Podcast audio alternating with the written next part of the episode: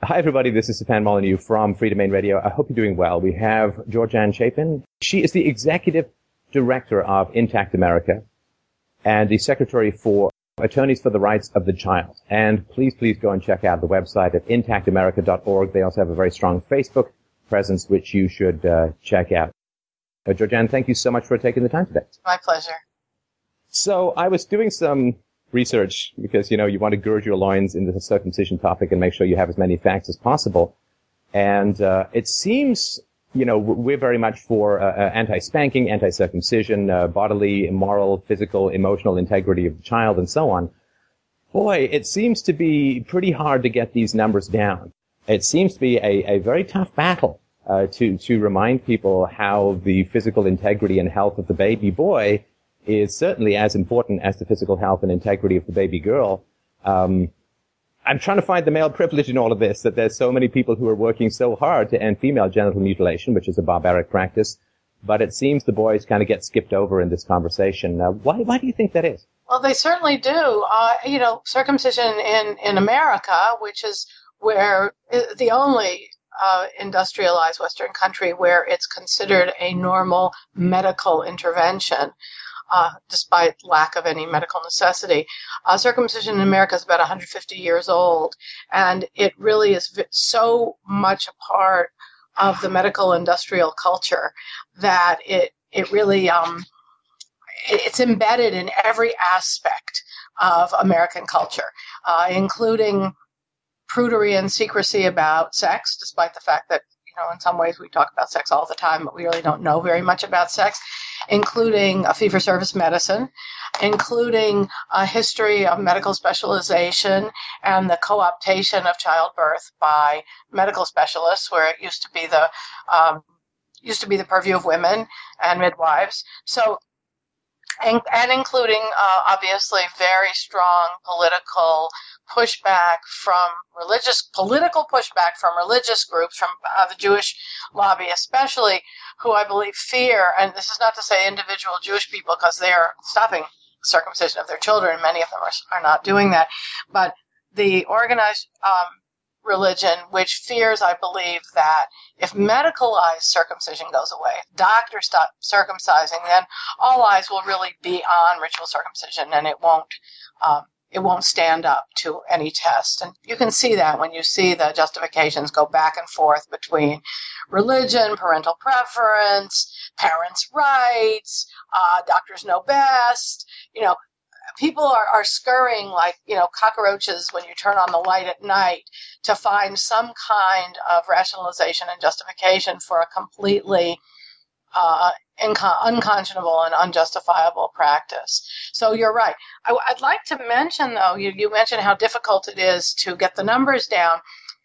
Uh, uh, the numbers have fallen from close to 90% 30 years ago 35 years ago to somewhere in the mid 50s. And, you know, that is, that is significant. What I think is a good uh, analogy, though, is if you look at what's going on now with same sex marriage, uh, you don't need every individual in the country or 90% or 80% or even 70% to have a really strong position against circumcision for it to fall out of favor within the culture. You need a tipping point. We don't know exactly what that number is, but once you get to a certain tipping point of revulsion uh, against the practice of tying down little babies, and once, and that's going to come as people see children who are intact, who are doing just fine. And and foreskins are not you know rising up in the night to strangle the uh, inhabitants of a household. Uh, people will become used to the idea that a, a boy with a normal penis is okay and doesn't threaten anybody. So i believe that we're going to see an escalation of uh, of awareness against um, circumcision and an escalation of awareness that the intact male body is a normal is a normal phenomenon. And an escalation of awareness that most men in the world are not circumcised and they do just fine. They don't have rampant infections and they're not you know a risk to the life and health of themselves or others. So i i, I predict that the numbers will start to come down much quicker as to, as you know over the next say six to 10 years, we've seen a huge increase in the number of people talking about this issue. And anybody who talks about it and comes to the conclusion, like, oh, I really hadn't thought about that, but yeah, there's something wrong with it, they don't go back. There's no turning back. They don't call you up the next day and say, you know, I know yesterday I said I thought it was really wrong to cut a, tie down a baby boy and cut off part of his penis, but I was thinking about it last night. And I really think that's like okay. Uh, doesn't happen. People convert one way and that's it, and that's that's what's going to happen. I think there is um, among some people the fear that there may be negative peer consequences. Uh, you know, the old locker room thing that if you look different.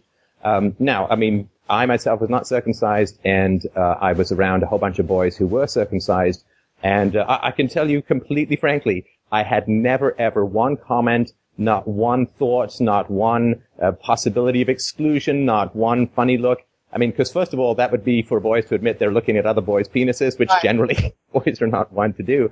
But it, it, there's no negative consequences from a social standpoint. at of, least it's that, just another one of those, you know, scurrying cockroach phenomena. That let's find some reason to uh, to put forth that this for the boy's own good. You're going to keep him from getting teased. Well, good luck. You know, yeah. if children are going to tease other children, they're going to find lots of things, and probably most the things that they would tease children about would be what would be visible uh, on a daily level. You know, maybe the silly shirt that someone wore to school, or uh, somebody got braces, or you know, what's in somebody, what's in another boy's pants uh, or in another girl's pants is. I, I agree with you. Seldom the uh, subject of, of No, I never heard a thing. I, I, was made fun of much more for my Fountainhead of the Colony's fruity accent than I was for anything right, that uh, right, uh, right. occurred below the belt. So let's, uh, I'd like to get to the, the law case that is to me, having looked at government iniquity for many years, I still find pretty shocking. We'll get to that in a sec. But to address um, some of the most common objections that people have towards uncircumcised uh, penises. And the reality, of course, remember, it's about a third of the skin of the penis that is being removed. It is not oh, intact penises. Yeah, intact penises, um, unmutilated intact penises. Uh, it is a third of the skin that is being taken away. It is uh, the most sensitive skin uh, uh, uh, that the male body has, and it is usually done either with a local anesthetic or no anesthetic. The shock to the child's body registered in cortisol and adrenaline levels is profound, and reliably predicts uh, increased stress responses up to six months after the fact. So it is a massive body trauma that is uh, inflicted upon the baby, where the baby has to be held down or tied down. Uh, and of course, because it's a cut on the most sensitive area of the baby's body, where there's acidic urine coming out, uh, it remains painful for quite some time. So, I mean, let's at least be frank about the body trauma that is occurring. And people say, well, it's worth it because, you know, lower UTIs, one in three men do get UTIs apparently in the course of a lifetime, uh, lower UTIs, lower penile cancer and so on. I wonder if you could address the cost benefit analysis that some people seem to um, bring to the table. Well, there, there's no uh, good cost benefit analysis. That, there's no cost benefit analysis that shows that money is saved. Uh, uh, uh let's start on the UTI issue. Yes, there's a possibly a slightly lower relative risk, not absolute risk, but you know, instead of you know one percent of of a boys getting a urinary tract infection in their um, first year of life, uh, an intact uh, among intact boys, perhaps it's 1.1%. these are made up numbers for, for simplicity's sake, so it's, it's a marginal difference.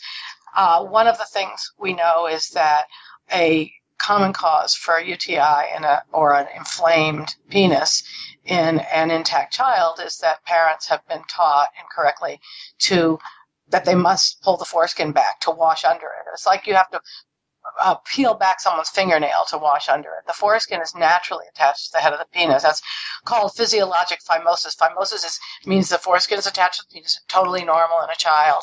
Um, so a lot of these are created, a lot of these infections are created by the parents or the doctors or a nurse or a well-meaning somebody else or an ill-meaning somebody else forcing back the skin on the on the child's penis, uh, creating bleeding. And so, so the other thing, of course, that we know is that girls get UTIs also, and that uh, a round of uh, of a generic antibiotic for a child's urinary tract infection is probably at most a couple of dollars, and it takes care of the problem right away. So those are not we we various parts of our body are susceptible to infection. Our teeth get um, uh, cavities, but we don't pull out our normal teeth in order to prevent cavities. You don't remove body parts to prevent. You don't cut off someone's nose and give them a give them a prosthetic because uh, the nose is the most common site of skin cancer.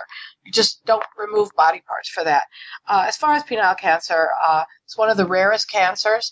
Breast cancer in men is more common than penile cancer in men. Uh, it usually occurs, if at all, and as I said, it's extremely rare, uh, very late in life. And again, you don't preemptively cut off a body part to prevent it from becoming sick. Uh, penile cancer is an insignificant cause of morbidity or death uh, anywhere in the world, but especially not in developed countries. Again, let's look at um, at the fact that the U.S. is the only country that routinely circumcises baby boys. Let's look at countries in Europe, say, where circumcision is very rare, and the rates of urinary tract infections, uh, penile cancer, are the same or lower in those countries. They have much more to do with other factors. So those are again completely um, after the fact rationalizations. Uh, again, we don't remove body parts to keep them from from causing us trouble. Otherwise, we'd be removing a lot of body parts. Girl, all girls' breasts should be removed. What is the breast cancer rate? It's very, very high. Uh, we could prevent uh, breast cancer in women if we removed their breasts either in childhood or even postmenopausal uh, or post childbearing years. But we don't do that. We consider that a horrifying proposition. And I've read, and I have no idea about the uh, medical validity of any of these, but there are certain sites that claim that female genital mutilation can provide uh, offshoot health benefits, uh, lower rates of HIV transmission, and so on. But I don't think that any sane person in the world would say, ah, even if we could dig up some minor medical benefits or even significant med- medical benefits to female genital mutilation, that this would suddenly become an acceptable That's practice. That's correct, and that that's that shows you better than anything else that this is not about uh, not about prevention or medicine. It's it's totally cultural. It would be uh, imagine proposing an experiment where we uh, a prospective experiment where we remove the inner labia of a thousand girls and we leave the inner labia of another thousand and we watch to see uh, who develops whatever STDs, uh, genital herpes, uh, urinary tract infections. Uh, and what you'll do is, and you, when you see the revulsion that a suggestion like that would mean, or the uh, the ridicule that it would meet, you hear things like, um, "Well, that you know, that wouldn't help anything. That wouldn't keep you know any, or even if it did, you can't do that." And there's your argument for boys too. There's simply no logic behind the uh, the predilection of mutilating uh, men's genitals. And it's odd in a Christian country as well, or Christian culture, for it to be prevalent at all. I mean, certainly, uh, I mean, I think back as far as the 15th and 16th centuries, the popes were uh, saying that uh, you risk your eternal salvation if you circumcise, and there is a strong history of uh, anti-circumcision uh, in Christianity. Um, yes. So, uh, it was the mid 19th century primary, uh, primarily as an anti-masturbation aid of all the crazy reasons to do done, something. Done your research. I don't realize it's not an ancient practice for Christians. No, certainly not. It is an ancient practice. I mean, circumcision and the mutilation of genitalia goes back many, many thousands of years, and all kinds of, um, you know, uh, uh, visual, you know, representation of this. The Mayans did, you know, mutilation of the male genitals, and um, circumcision is, or some element of genital mutilation is common in some tribal cultures. Uh, the Australian Aborigines and certain African cultures. But the circumcision that uh, in the Western world persists is really part of the um, Jewish and Muslim history, uh, comes out of Egypt.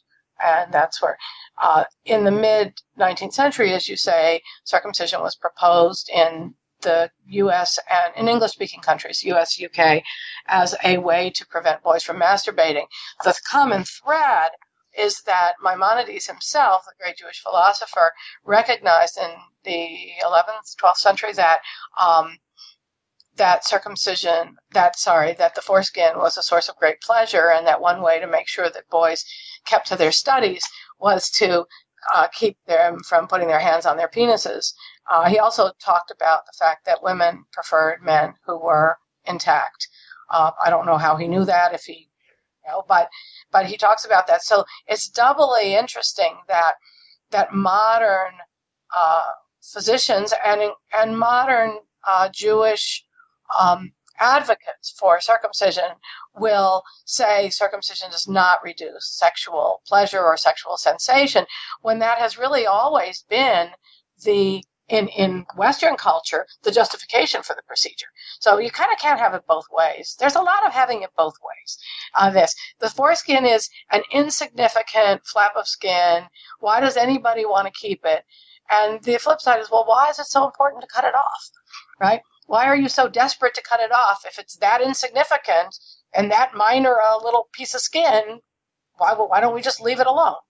Um, and then, sorry to interrupt, but the, the, question of well, women prefer circumcised penises. Um, I'm no theologian and certainly no philosopher of history, but I don't recall an over concern with female sexual pleasure as being the hallmark of many religions right. throughout history. That's probably a really good point, right? Not to mention what women prefer or what men prefer about women is really just um, actually uh, uh, something to. If that's a rationalization, you know, that's really kind of an outrageous thing to be putting forth, right? If if we find that men prefer uh, in certain sub-Saharan African countries uh, women who've been sewn up. Um, and you know get pleasure out of that? Are we going to purport that women all over the world should have their vaginas tightened so that men can enjoy them more, whether that causes uh, stress or pain to women? I mean, that's just such a uh, people's bodies are their own, and they should be able to be left alone to make the decisions about their own bodies, whether they're men or women or people who are born intersex or conjoined twins people's bodies are their own. They don't belong to anybody else, and they should be uh, left alone. Now let's turn to this case that is currently going on. I know there's been some premature resolution, uh, or at least some legal resolution.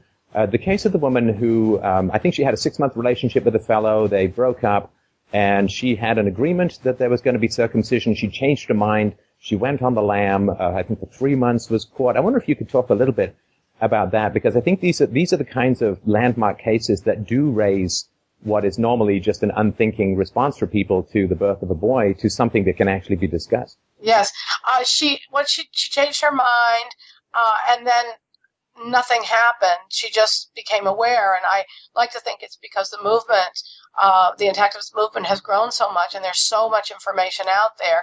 We know, for example, that she was, you know, influenced by material from Intact America, um, and other organizations that work against genital cutting of boys.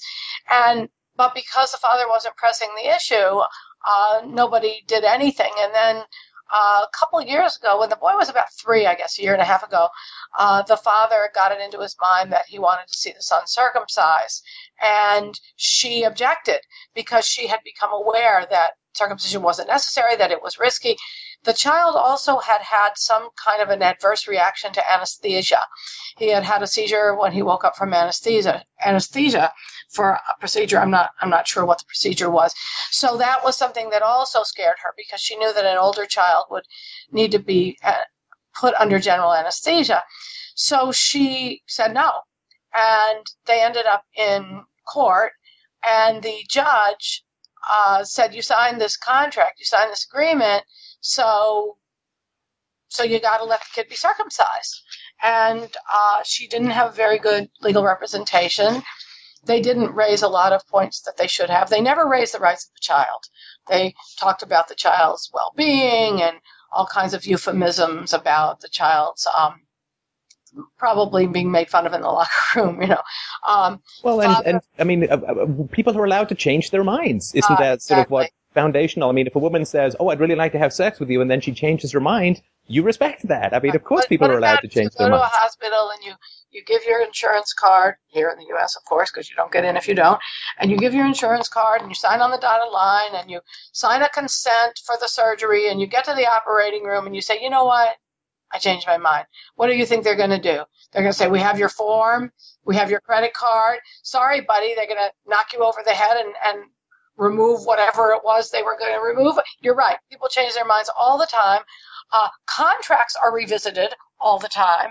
And the judge uh, sided with the father, treated the child, treated as a normal contract, treated the child as though he were uh, a sofa or a television set that they had agreed to distribute in a certain way.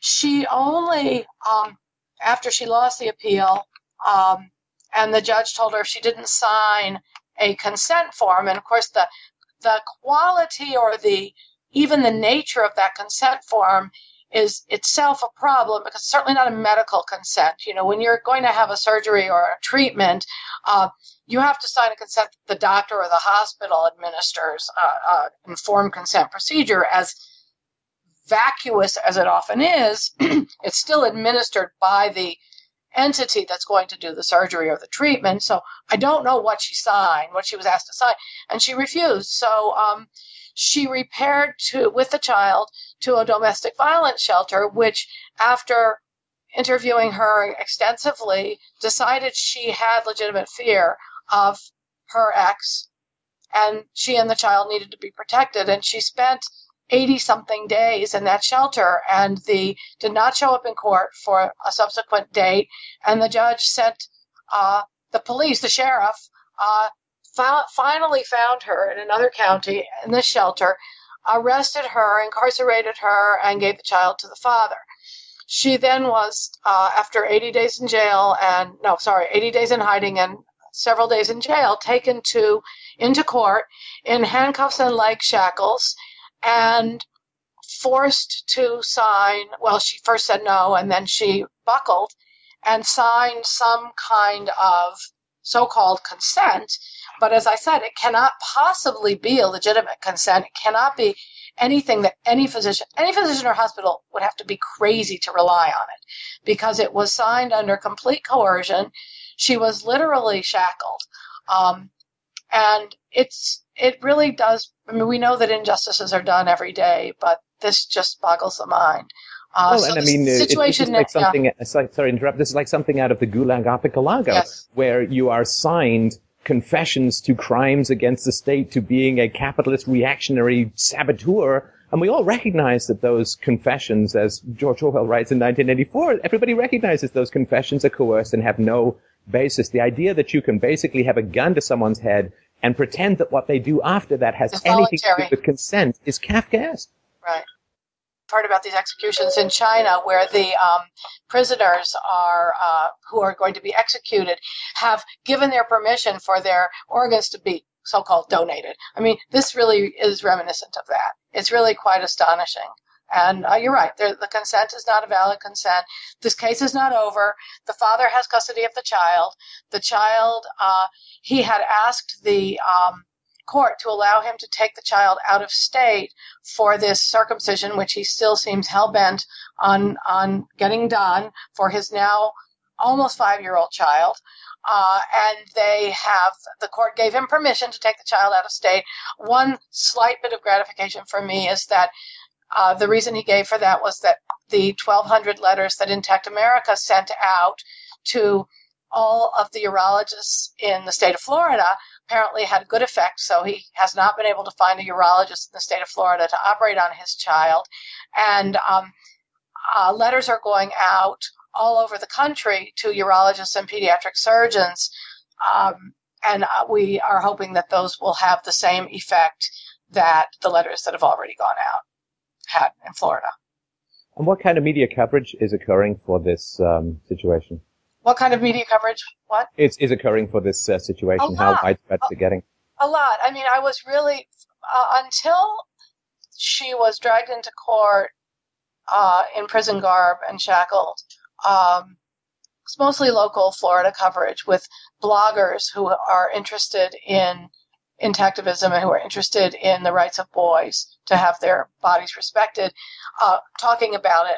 But now it's really hit the national and international news. There have been some wonderful pieces coming out of the UK, uh, some wonderful opinion pieces in the mainstream press, and there was a good AP uh, article by a Florida reporter uh, and it's basically gone national. So the coverage is is quite um, is growing.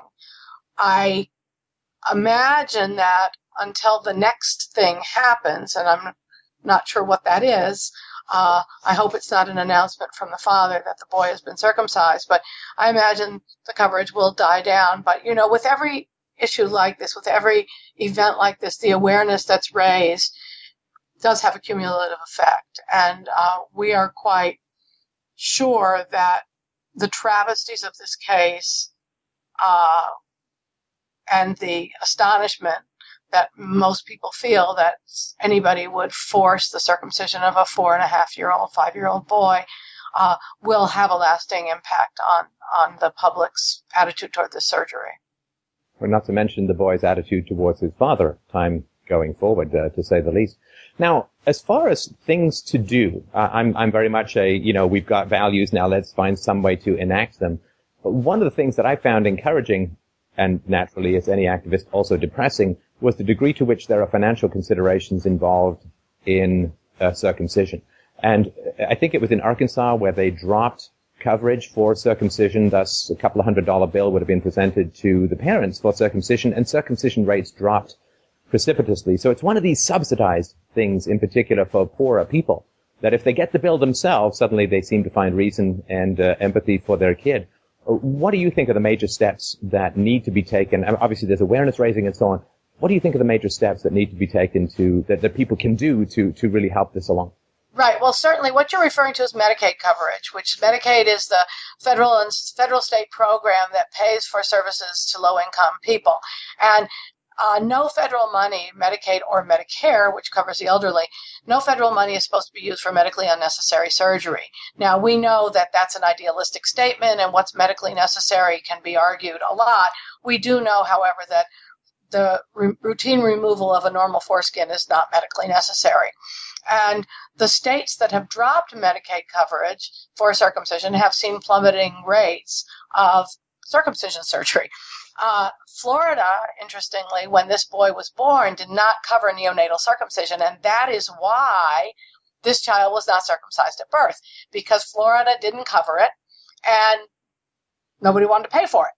So now Florida has reinstated coverage, or at least covers circumcision of older children if they can get a diagnosis, hence that phony diagnosis of phimosis, which is just an adherent prepuce. Um, and so. I'm sorry, the, the, the people might not know what that foreskin, means. Foreskin, the, uh, that, that the foreskin is attached to the head of the penis. So again, the, the phimosis, that's what phimosis means, but phimosis is normal in a child. It's could be a problem in an adult, not always, but could be. So if you can get a diagnosis, uh, and a doctor will, will put down a diagnosis on a piece of paper and send it to Medicaid, he can get paid for circumcising an older child. So clearly, private insurance companies are variable. They, some do and some do not cover uh, newborn circumcision. Interestingly, so that's one step. And the public should advocate uh, vociferously with their state legislators not to use state not to use taxpayers' money to pay for unethical and or unnecessary surgery of any kind. But neonatal circumcision, of course, is the most common childhood surgery, so that's a good place to start. Um, so that's one step. Another step uh, about uh, of, of this is to recognize that there are already laws that should be protecting boys. So, for example, the consent laws uh, should be considered they should be strictly applied. So a parent is not authorized to give consent, so-called consent, for a procedure that's not necessary to save the life or the health of the child. So you can't take your baby into the doctor and say, you know, I, I, I lost my finger in a car accident when I was 17.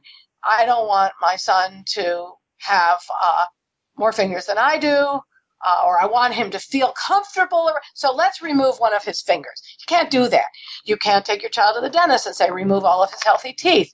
And some of these examples, when you give people think, oh, oh, that's a silly example. Well, this is the arguably the most important part of our anatomy our, our re, is our reproductive system, right? That's it's why the reason why we have the rest of our bodies. Without right. that transmission, there are no people. So, what about cutting off part of a boy's genitals is is less is more normal or less ridiculous than talking about cutting off his fingertip or the tip of his tongue. So that is another step. The other other steps include simply talking about it. Men who have been circumcised, who are who wish they hadn't been, are coming out every day and saying that. Um, some are saying it in rage, some are saying it in um, in grief, some are saying it very matter of factly. But until people start speaking out, and again, I go back to what I mentioned about the same sex marriage or the gay rights movement, you know, until people were willing to use their names and speak out, uh, then it's easy for everybody to um, pretend like this is not an issue. Another issue is equal protection. We have a law in this country passed in 1996, uh, the Female Genital Mutilation Act, that says it is illegal to so much as draw a drop of blood from a minor female's, minor M-I-N-O-R, female's genitals. And we have equal protection laws. So that is roundly discriminatory law. And in fact, one of the questions that was asked in the Florida federal court in a preliminary hearing uh, was the judge asked uh, Heather, the young woman's lawyer, are you saying that if we prosecute somebody for um, circumcising their daughter, they could contend that they can't be prosecuted because that law is unconstitutional. And I thought that was a big step that that question was asked in federal court. I'm not sure it's going to, you know, sprout wings and fly today, but it, what he said in federal court, but but there is absolutely an equal protection problem in this country when you have a law prohibiting genital mutilation of girls and nothing to protect boys. So that is another step. And the other is, you know, another is just simply learning the facts and debunking all of the myths around circumcision. Men in countries that are, where men, men in countries that don't circumcise boys who've lived their entire lives with normal penises don't have higher rates of, of anything except normal penises and probably sexual satisfaction than men in countries uh, where circumcision is practiced. So no higher rates of STDs, no higher rates of HIV, no higher rates of urinary tract infection, no pathology as a result of having been able to keep their intact foreskins. Right. Well, I uh, I certainly appreciate the work that you're doing. Um, I, I, think the big swing will probably come when somebody wins a malpractice suit against somebody who circumcised a child as medically unnecessary and brutal. That may still be a ways away, but I think you'll find it, as, as we can see with the Florida doctors that you guys mailed out notices to, when they fear uh, liability, uh, then suddenly wisdom seems to prevail. Sadly, we are still not a species that makes a lot of decisions based on moral principles, but there seems to be a fair amount of uh, follow the money and self-interest involved. So uh, whatever we can do to to promote the people who want it actually paying the direct costs uh, immediately financially and in the long term when their kids turn around to them and say, why on earth did you do this to me? Uh, that is a very valid question. There have been a number of malpractice suits, and one of the problems, again, the law kind of follows public opinion. So as long as you have judges on the bench, I would argue, as this judge in Florida, I think you and I would probably agree at the likelihood that he is a circumcised man. Once you have judges on the bench, a sin, as long as you have judges on the bench who are circumcised themselves, who've probably circumcised their sons, uh, it's going to be harder to get uh, a judicial opinion that circumcision is a is is a big deal, and so that without the consent of the baby, or even in cases where the parents signed no consent and the baby was so-called accidentally circumcised, it's been hard to get recoveries. Um, but I believe that that is growing, and as you said, we need to make doctors highly aware that as this movement grows, people will not take lightly um, a first rejection uh, at a case. They will pursue it, and the liability is there. We believe there's serious liability, and we believe that we know that circumcision lawsuits are growing in number and will soon become much more of a phenomenon than they are now. Fantastic. Well, um, Georganne, really, really appreciate the work uh, that you're doing. Um, I have always been somewhat concerned about the degree to which this seems to be branding males for disposability. You know, sort of a foundation of our civilization is that, you know, uh, uh, worship the women and dispose of the men in, in war and uh, in homelessness and so on. I've always had, I'm not asking you to agree with that necessarily. My particular concern is that this is kind of like a, uh, a, a mark of, of livestock ownership for men to be circumcised, which is why women aren't and it'd be horrifying to think of, but with men, people would barely give it a second thought. So I think it's a very important not just for sexual gratification, not just for medical ethics, but I think if we can swing society around to, to viewing men and women in an egalitarian way in every circumstance and in every uh, condition, I think we'll be a long way further to a fairer and just and more peaceful society. So uh, I certainly really appreciate the work that you guys are doing. Intactamerica.org. We'll link to it below. I hope people will go and look you guys up on Facebook. Get informed. You know, this is one of these things that, that people can do. Like, I can't do much about Federal Reserve policy or foreign policy or anything like that, but I can talk to people about not genitally mutilating their yes, boys. You're right. This I, is something like you can do. Everyone can do this. Sorry, go ahead. Yes, yes, you're right. And thank you so much for spending the time on this issue. I really appreciate it. All right. Thanks very much, and I'm sure we'll talk again. Take care.